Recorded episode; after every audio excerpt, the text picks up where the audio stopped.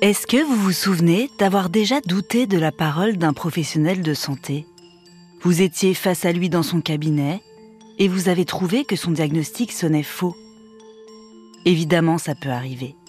Les patients auraient même de plus en plus tendance à vérifier les dires de leur médecin, en se renseignant avec la littérature médicale toujours plus accessible au grand public.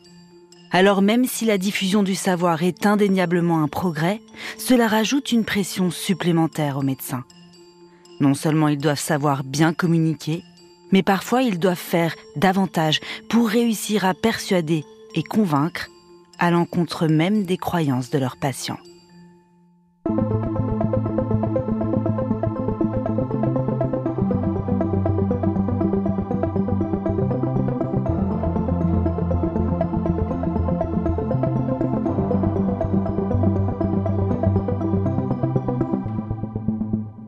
Je suis Éléonore Merlin, journaliste à RTL, et vous écoutez Symptômes.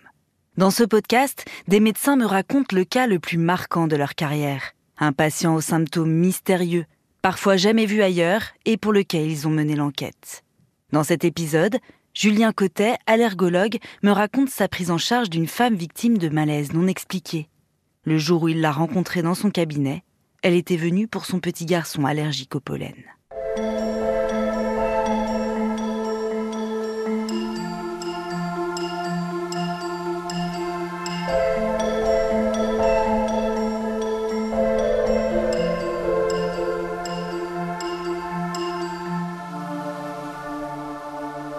C'était un jour de printemps. La consultation, c'était pour son fils. En allergologie, euh, on a des patients de la naissance jusqu'à une quarantaine d'années. On n'a pas de patientèle âgée. On a beaucoup de parents qui nous amènent les enfants. Hein. On fait beaucoup, beaucoup de pédiatrie. Et c'était une consultation pour son fils qui est atteint d'une polynose, qui a une, une et un asthme euh, lié au pollen. Donc c'était un beau jour de printemps avec beaucoup de pollen, avec un, enfant qui n'allait pas bien. Donc quand on voit un enfant, les premières questions tournent autour des parents. En fait, en, médecine en général et surtout en allergologie, c'est l'interrogatoire qui prime. Nous, on fait ce qu'on appelle un interrogatoire policier en allergologie. C'est vraiment une enquête qu'on mène. On interroge les patients sur euh, leur habitat, sur leur mode de vie, sur leur hobby, euh, tout ce qu'ils ont à domicile, tout ce qu'ils utilisent tous les jours, tous les antécédents et notamment les antécédents familiaux, puisque l'allergie, c'est une maladie héréditaire, c'est l'atopie. L'atopie, c'est la prédisposition héréditaire à fabriquer des IgE. Des IgE, c'est des immunoglobulines, voilà, qui sont un des principaux médiateurs de l'allergie. Donc quand on a un parent allergique, on a une chance sur deux, à peu près, d'être allergique. Quand on a deux parents allergiques, on a 70-80% de chances d'être allergique. Et donc forcément, cette maman, quand je vois l'enfant, je lui dis, bah, est-ce que vous, vous êtes atteinte d'asthme ou de polynose, ou est-ce que vous avez des maladies allergiques, ou votre mari, ou ses frères, euh, les frères et sœurs de l'enfant? Et elle me dit, euh, alors le papa de mémoire, je crois qu'il a aussi un petit asthme assez léger, et elle, elle me dit, moi, je j'ai pas de maladie particulière, j'ai jamais rien eu, mais euh, je fais des malaises à répétition, et on trouve pas ce que c'est. Quand on est médecin, on se dit tiens, euh, c'est bizarre, une patiente en bonne santé qui a une trentaine d'années et qui dit qu'elle a été multibilantée, qu'elle fait des malaises, mais que personne n'est capable de dire ce qu'elle a. Donc euh, bah, la, conversation se détourne complètement de l'enfant malheureusement. Et puis là, je l'interroge un petit peu. Je lui dis mais bah, dites-moi un petit peu plus. Est ce qu'on appelle ultra sédentaire. Elle ne fait aucun exercice physique. Elle n'est pas en surpoids ni en situation d'obésité. Mais elle me dit, le seul effort physique que je fais de l'année, c'est quand je vais au ski. C'est son, son activité physique, mais sinon, elle ne fait rien du tout. Elle me dit, je, le, matin, ça se passe très bien. Euh, et l'après-midi, systématiquement, quand je repars euh, du déjeuner, je fais un malaise. Et je finis aux urgences. Elle me le dit comme ça et je lui dis bon écoutez, on peut pas continuer la consultation parce qu'il faut qu'on s'occupe de votre enfant. Donc on stoppe là et je lui dis je vous donne rendez-vous puis on va se revoir. On voyait qu'elle était perdue et quand je lui ai proposé que je lui ai dit écoutez, moi je peut-être que je servirai à rien mais peut-être qu'on peut se voir pour en discuter, amenez-moi vos vos examens. En fait, je voulais un petit peu faire son médecin traitant qu'elle a pas. C'est un petit peu ça.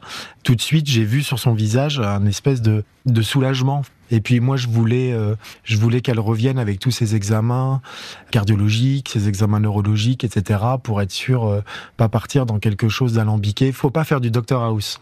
Et comme elle n'avait pas d'antécédent d'allergie, euh, j'ai pas pensé à l'allergologie chez elle. Je me suis vraiment dit, c'est une jeune qui fait des malaises, il faut qu'on l'aide. Peut-être qu'avoir un, un regard extérieur sur tout ce qui s'est passé, euh, peut-être pourrait l'aider. Le docteur Julien Cotet est intrigué par ce que lui décrit cette mère de famille. Personne jusqu'ici n'a pu trouver la cause de ces malaises qui se sont produits pendant trois années consécutives alors qu'elle était en vacances au ski avec ses enfants. Depuis, elle a cessé d'aller au sport d'hiver, mais elle a toujours cette épée de Damoclès. Quand un malaise reste inexpliqué, on a peur qu'il survienne n'importe quand. L'allergologue veut tenter de l'aider. Il constate tous les jours le manque de professionnels de santé dans son secteur en Eure-et-Loire et il devine des difficultés de prise en charge pour cette patiente. Quelques semaines plus tard, elle revient donc dans son cabinet pour lui en dire un peu plus sur ses troubles. Donc c'était une consultation du coup différente des autres puisque c'était ça s'annonçait pas comme une consultation d'allergologie et d'habitude les patients sont un petit peu euh, trié par mon assistante au téléphone qui fait un pré-interrogatoire et après les reçoit au cabinet. Euh, et, en fonction du pré-interrogatoire, elle oriente les tests et après, moi, je vois les gens. Et ça me facilite un petit peu le travail. Là, c'était euh, une consultation directe avec la patiente et donc je me lance dans l'interrogatoire. Donc, bah, je reviens sur son enfance et puis, bah, il y a rien. Elle a jamais eu la moindre pathologie. Elle m'avait amené son carnet de santé. Le carnet de santé était désespérément vide. Il n'y avait rien à se mettre sous la dent. Donc c'est compliqué, ça commence mal.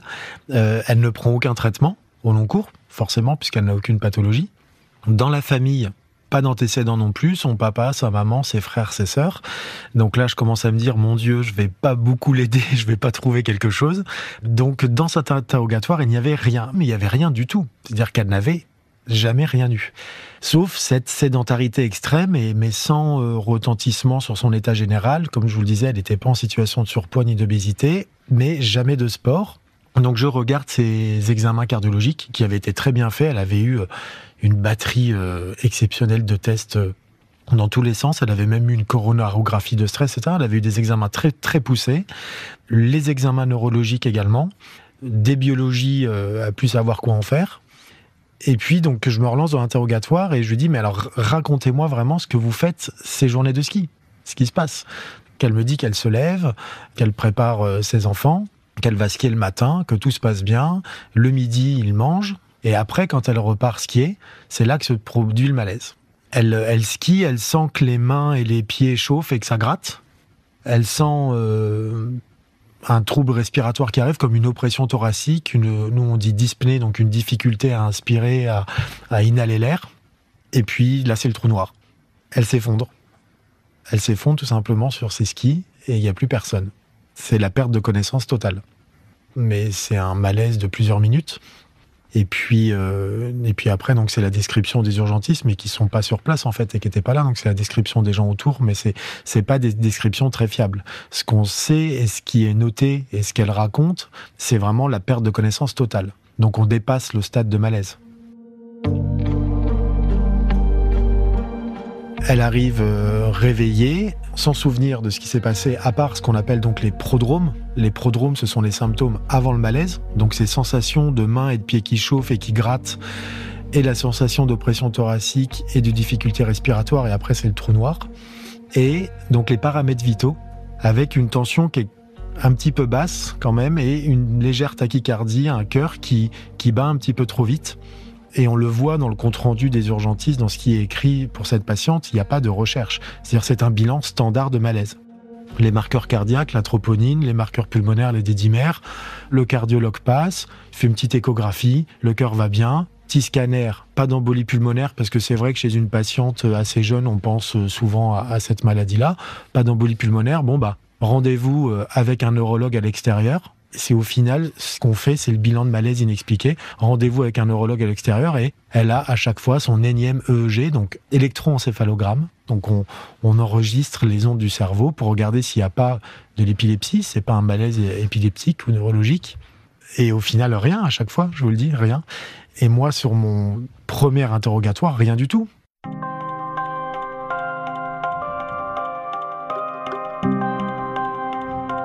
Le docteur Cotet est perplexe. Les urgentistes n'ont décelé aucune anomalie cardiaque, pulmonaire ou neurologique. et les examens n'ont pas vraiment été approfondis depuis. Mais en réfléchissant aux circonstances de ces malaises, il y a quand même un élément troublant. Ils surviennent toujours quand elle fait du ski, sa seule activité sportive de l'année. Il y a forcément un lien et une piste à creuser. Tous les médecins qui ont gravité autour d'elle ont pensé donc à l'effort physique, forcément. C'est le seul moment dans l'année où elle fait des malaises. C'est le seul moment dans l'année où elle fait des efforts physiques. Et le malaise, donc, euh, est à l'effort. Mais ce qui m'interpelle quand je l'interroge, c'est que je lui dis, mais le matin, vous faites du ski aussi. Vous skiez 2-3 heures. Et le matin, tout va très bien. Systématiquement, c'est l'après-midi, c'est le repas, elle chausse ses skis, elle part, et quelques minutes après, il y a le malaise qui arrive. Je lui demande, euh, alors c'est pareil, ça fait partie de l'interrogatoire policier, on interroge sur la, composition des repas, et là, elle me dit que le matin, en fait, elle ne déjeune pas. Donc là, ça renforce ma suspicion. Je me dis, ah, on, va y arriver, il se passe quelque chose. Donc là, je me dis, il faut vraiment que je creuse. Je lui pose des questions sur le repas du midi et elle me dit, alors ça fait partie de la, du moment de partage avec ses enfants. Le midi, c'est la pizza sur le restaurant de piste.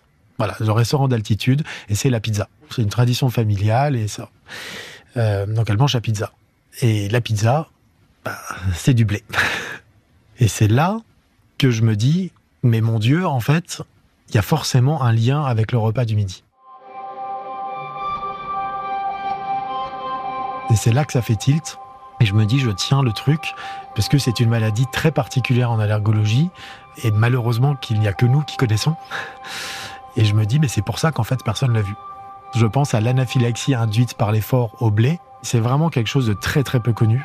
C'est une maladie qui est extrêmement grave, auquel on ne pense malheureusement jamais dans ces contextes-là, puisqu'elle n'est pas enseignée, on est très peu à la connaître. Et là, tout le lien se fait, et je me dis, mais mon Dieu, je suis en train de... J'ai en, face de moi quelqu'un qui fait certainement une AIE au blé, donc c'est l'acronyme anaphylaxie, induite par l'effort au blé. Et c'est là que, je, je, commence à dénouer le fil, et je me dis, je tiens le, je tiens le bon bout. Alors je la réinterroge sur le reste en fait de sa vie, puisque comme c'est une maladie particulière qui ne survient qu'à l'effort, une maladie allergique qui ne survient qu'à l'effort, je l'interroge sur le reste de sa, de sa consommation. Donc en temps normal, le reste de l'année, qu'est-ce que vous mangez?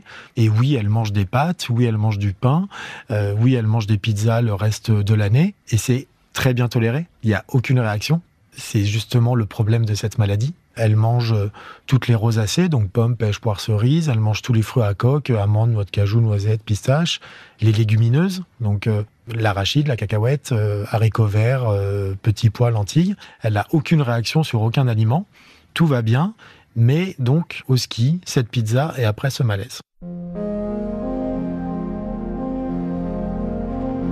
L'anaphylaxie induite par l'effort physique, l'AIEP, est une réaction allergique très grave à un aliment ou un médicament et qui ne se déclenche qu'en cas d'activité physique, en général après l'ingestion de la protéine en cause.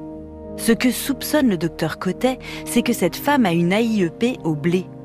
Tant qu'elle en consomme au quotidien, sans faire de sport, tout va bien. Mais quand elle rechausse ses skis, après en avoir absorbé dans sa pizza, là, elle fait une réaction, son malaise et sa perte de connaissance. Il fait part de ses soupçons à la patiente mais le dialogue devient tout de suite plus compliqué. Eh ben, elle m'a pas cru. La première réaction des patients, c'est de dire non, c'est pas vrai, vous, vous trompez, puisque justement, elle en mange tout le reste de l'année sans aucun souci. Et là, vous devez commencer à expliquer aux patients la physiopathologie de la maladie, donc les mécanismes qui l'engendrent, mais vous avez en face de vous quelqu'un qui n'a aucun savoir médical. Une allergie alimentaire, donc, c'est lié à une protéine, D'accord Donc on ne peut pas être allergique à un glucide, à un sucre ou à un lipide, on est allergique à des protéines alimentaires. Et donc cet allergène va se fixer sur des récepteurs de nos cellules et va engendrer une réaction grave qui va mettre en jeu le pronostic vital. Ce sont des réactions spécifiques de couplage entre allergène et récepteur. Le cas de la patiente, qui est très spécifique, c'est que le couplage de cet allergène en situation normale n'engendre pas de réaction. C'est-à-dire qu'elle mange du blé, à longueur d'année. Les petits allergènes vont se fixer sur les récepteurs, mais il n'y a pas de ce qu'on appelle de dégranulation mastocytaire. Les cellules ne vont pas dégranuler. Il va pas y avoir l'urticaire, donc elle ressent là dans les pieds quand ça gratte, quand ça démange. Et puis après, la réaction respiratoire, ce bronchospasme, donc ces bronches qui se resserrent et le malaise qui arrive, le malaise respiratoire, il n'y a pas cette réaction. Par contre, s'il y a un effort physique après l'ingestion, là, il y a réaction. C'est ce qu'on appelle un cofacteur. Donc c'est des choses qu'on ne connaissait absolument pas avant. Et c'est tout le problème de la pathologie, c'est que l'allergène seul ne suffit pas à déclencher la réaction. Il faut l'allergène plus quelque chose d'autre. On n'a pas tout élucidé, mais donc il y, a une, distribution différente de la volémie, donc du, du sang dans le corps, une augmentation de la chaleur corporelle et la perméabilité intestinale. Donc en fait, les allergènes vont pouvoir passer beaucoup plus facilement et surtout de façon plus importante. Donc il va y avoir une augmentation massive du passage, qui va passer dans le sang, qui va aller vers les fameuses cellules dont je vous parle et qui va pouvoir déclencher la réaction. En gros, pour faire simple, sans sport, il y a très très peu en fait d'allergènes qui passent à travers l'intestin, qui va dans le sang et qui va vers les fameuses cellules. Avec le sport, la perméabilité intestinale augmente et là il y a beaucoup plus d'allergènes qui passent et donc forcément la réaction. C'est une histoire de quantité en fait. Et c'est le sport qui déclenche ça, c'est la perméabilité qui change. Alors il y a d'autres cofacteurs qu'on a identifiés, qu'on connaissait pas avant et qu'on commence petit à petit à découvrir. La prise par exemple d'anti-inflammatoires non stéroïdiens. Donc là aussi c'est très compliqué de diagnostic parce que les gens pensent être en fait allergiques aux médicaments et vous disent mais moi je suis allergique à ce médicament là alors qu'en fait pas du tout. C'est l'aliment qu'ils ont mangé avant ou après. Il y a la période des règles pour les femmes, donc le changement hormonal et le taux d'œstrogène. Et chez l'enfant, il y a la fatigue et le stress. Et ça, on n'a pas encore élucidé pourquoi. Donc elle, voilà, c'est le, son cofacteur à elle, c'est le sport. Les autres cofacteurs, euh, on les a pas testés, hein, bien sûr. Je lui ai pas dit d'aller manger du blé en prenant un anti-inflammatoire. J'ai pas pris le risque. Mais elle, c'est ça. Et donc c'est une allergie à cofacteurs. Donc c'est je mange, je n'ai pas de réaction. Je mange et je fais du sport. Il y a une réaction grave qui se met en place. L'anaphylaxie est la manifestation la plus sévère de l'allergie, et le docteur Cotet prend la situation très au sérieux. Induite par l'effort physique, elle est particulièrement rare et difficile à diagnostiquer. En suivant toujours la piste de la pizza et donc du blé qu'elle contient, le docteur Cotet persuade sa patiente d'effectuer des analyses. Je lui propose de faire des tests cutanés, donc j'appelle mon assistante qui fait des tests cutanés. En fait, c'est très simple. Vous déposez de l'aliment sur la peau et on fait une, petite piqûre dans la peau pour laisser pénétrer les allergènes. Donc soit avec des extraits commerciaux que les laboratoires nous donnent, donc des extraits purifiés, réglementés, etc. par les autorités sanitaires, soit on le fait avec nos aliments à nous qui sont dans notre congélateur, qu'on garde, qu'on décongèle, et puis on fait un prick-prick, c'est-à-dire qu'on prique l'aliment avec une petite lancette pour qu'il y ait de l'aliment sur la lancette, et après on pique sur votre peau. Puis on voit s'il y a une réaction. Et quand on est allergique, il y a une réaction, donc ça fait une petite papule d'urticaire, une petite papule et un érythème autour. On fait pareil avec les acariens, avec les pollens, avec les moisissures pour les allergies respiratoires. Donc, on fait ces tests au blé, à différentes céréales, et là, les tests sont négatifs. Et là, je me dis, bon, bah voilà, j'avais mon effet tunnel, et puis je me suis planté. Je me suis planté, j'ai cru à quelque chose, euh, je suis parti bien en tête, j'ai voulu aider quelqu'un, euh, peut-être euh, j'étais peut-être pas le même médecin en 2019. Euh, J'avais fini mes, études d'allergologie il y a très peu de temps. Le cabinet venait d'ouvrir, puisque le cabinet a ouvert le 2 janvier 2019. Donc c'était ma première année d'installation. Et il y avait peut-être cette envie de, dire, euh, allez, je vais avoir euh, un cas à publier, un truc comme ça. Et là, je me dis, bon, bah, c'est foutu. Donc, donc, déception.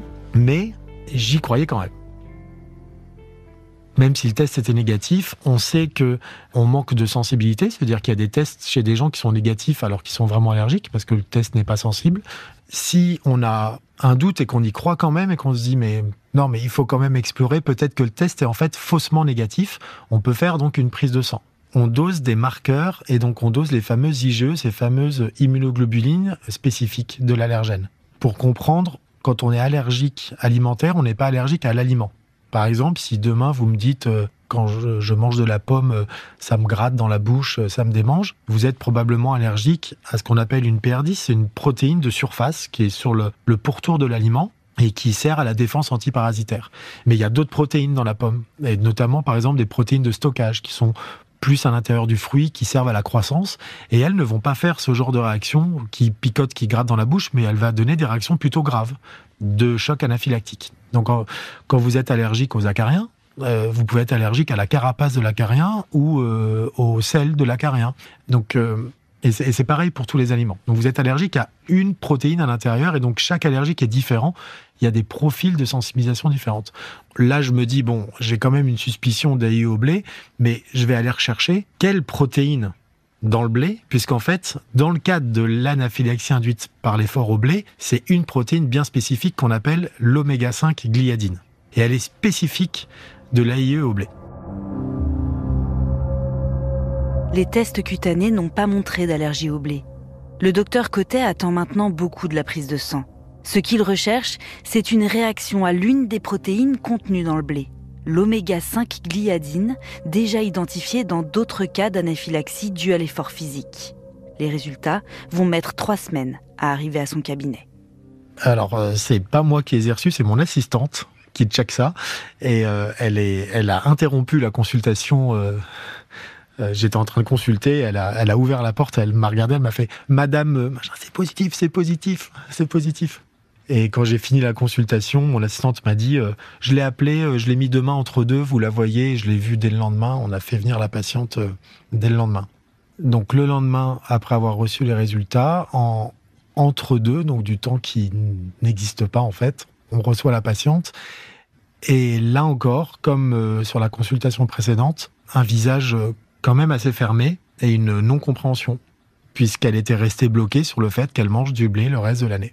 Et je lui dit, euh, voilà, j'ai reçu votre prise de sang, elle est positive, donc c'est bien le marqueur qui est spécifique, l'oméga 5 gliadine, qui est spécifique de l'anaphylaxie induite par l'effort au blé. Donc, vous pouvez manger du blé toute l'année sans souci, mais si vous faites un effort physique, vous allez déclencher une réaction qui met en jeu votre pronostic vital. Et là, il n'y a pas de retour. Il n'y a pas de retour. Je vois sur son visage que ça prend pas. Elle, ne me croit pas parce que c'est extrêmement compliqué.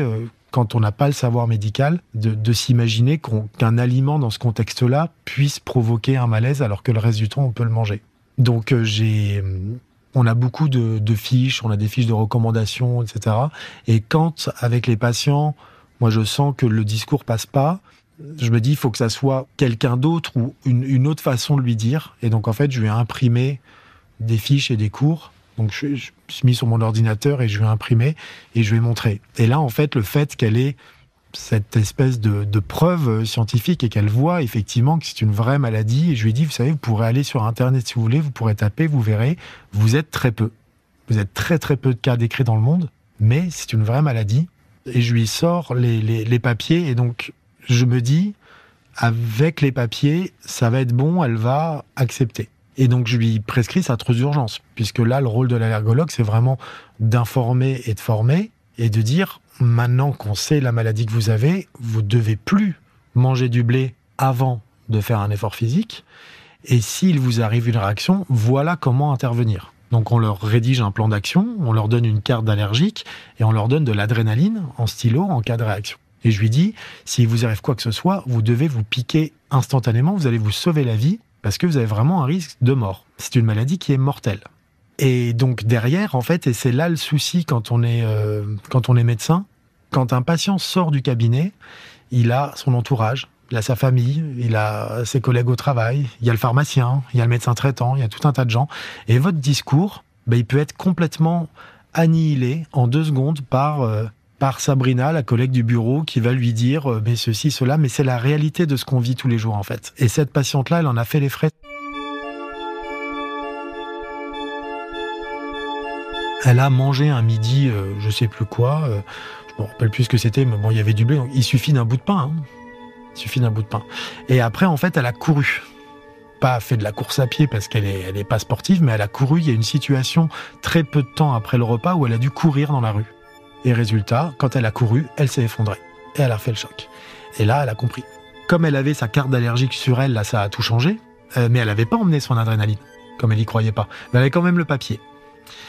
Donc elle a fini aux urgences. Les urgences ont vu le papier. Donc là, ils ont fait l'adrénaline, etc. Enfin, pas les urgences, mais les smuris qui sont arrivés sur les lieux. Et je l'ai revu. Et là, la consultation était complètement différente parce qu'elle elle était en pleurs. Elle a, je pense, pleuré pendant une demi-heure en me disant euh, non mais c'est horrible en fait, c'est vraiment ça, je peux plus manger de blé de ma vie. Je lui dis mais non, vous avez pas écouté ce que je vous ai dit. Vous en mangez du blé, il y a pas de souci. Je vous demande juste de pas faire de sport après. Et là en fait, elle a, elle a vraiment compris.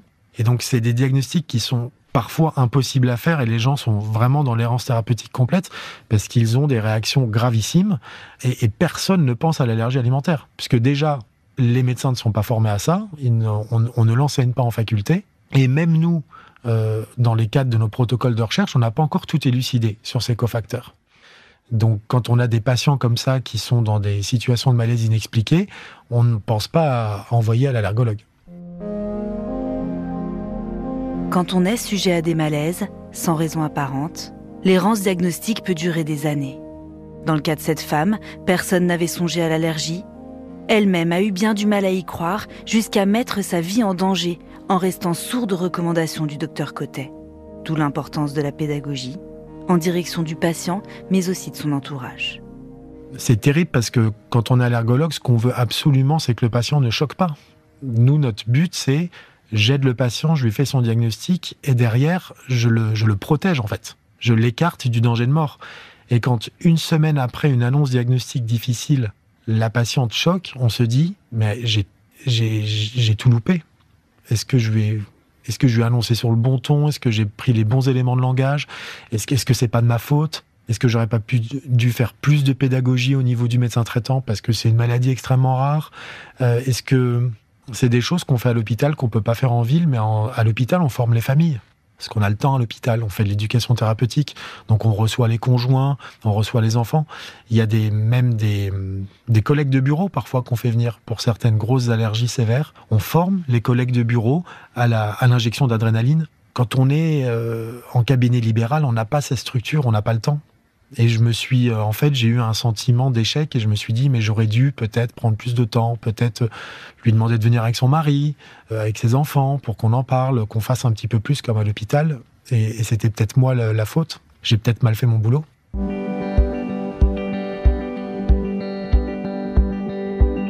Ça se finit bien parce qu'elle retourne au ski. et alors, c'est une chose incroyable, elle s'est mise à la course à pied. Et maintenant, elle fait du sport. Elle court. Elle court euh, deux à trois fois par semaine euh, et c'est devenu une sportive. Mais elle court le matin, puisque le matin, comme elle prend pas de petit-déj, euh, elle se met pas en danger. Donc elle fait un, elle fait un footing matinal. Et depuis, depuis, donc elle refait du sport, sans souci, mais elle mange juste pas le blé avant et tout va très bien. Et elle a jamais refait le moindre malaise et je la vois une fois par an et tout va bien.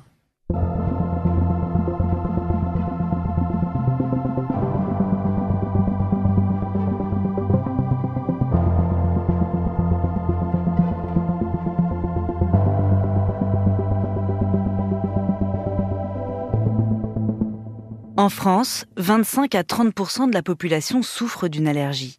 L'anaphylaxie induite par l'effort physique est beaucoup plus rare. Elle a été découverte assez récemment, à la fin des années 70, et elle comporte encore de nombreuses inconnues. On sait que les crustacés, notamment les crevettes et la farine de blé, sont les aliments les plus souvent impliqués. En général, les symptômes surviennent 5 à 10 minutes après l'effort, avec une gêne respiratoire, une chute de la tension artérielle qui provoque des étourdissements, voire la perte de connaissance. Pour l'instant, le seul traitement consiste à éviter l'aliment en cause au moins 4 à 5 heures avant un effort physique. Merci d'avoir écouté ce nouvel épisode de Symptômes réalisé avec l'aide de Jeanne Rouxel et Étienne Villan. Pour en savoir plus sur les allergies, écoutez notre bonus avec l'allergologue Julien Cotet. Et pour découvrir d'autres épisodes de Symptômes, rendez-vous sur notre application RTL et les principales plateformes de podcast.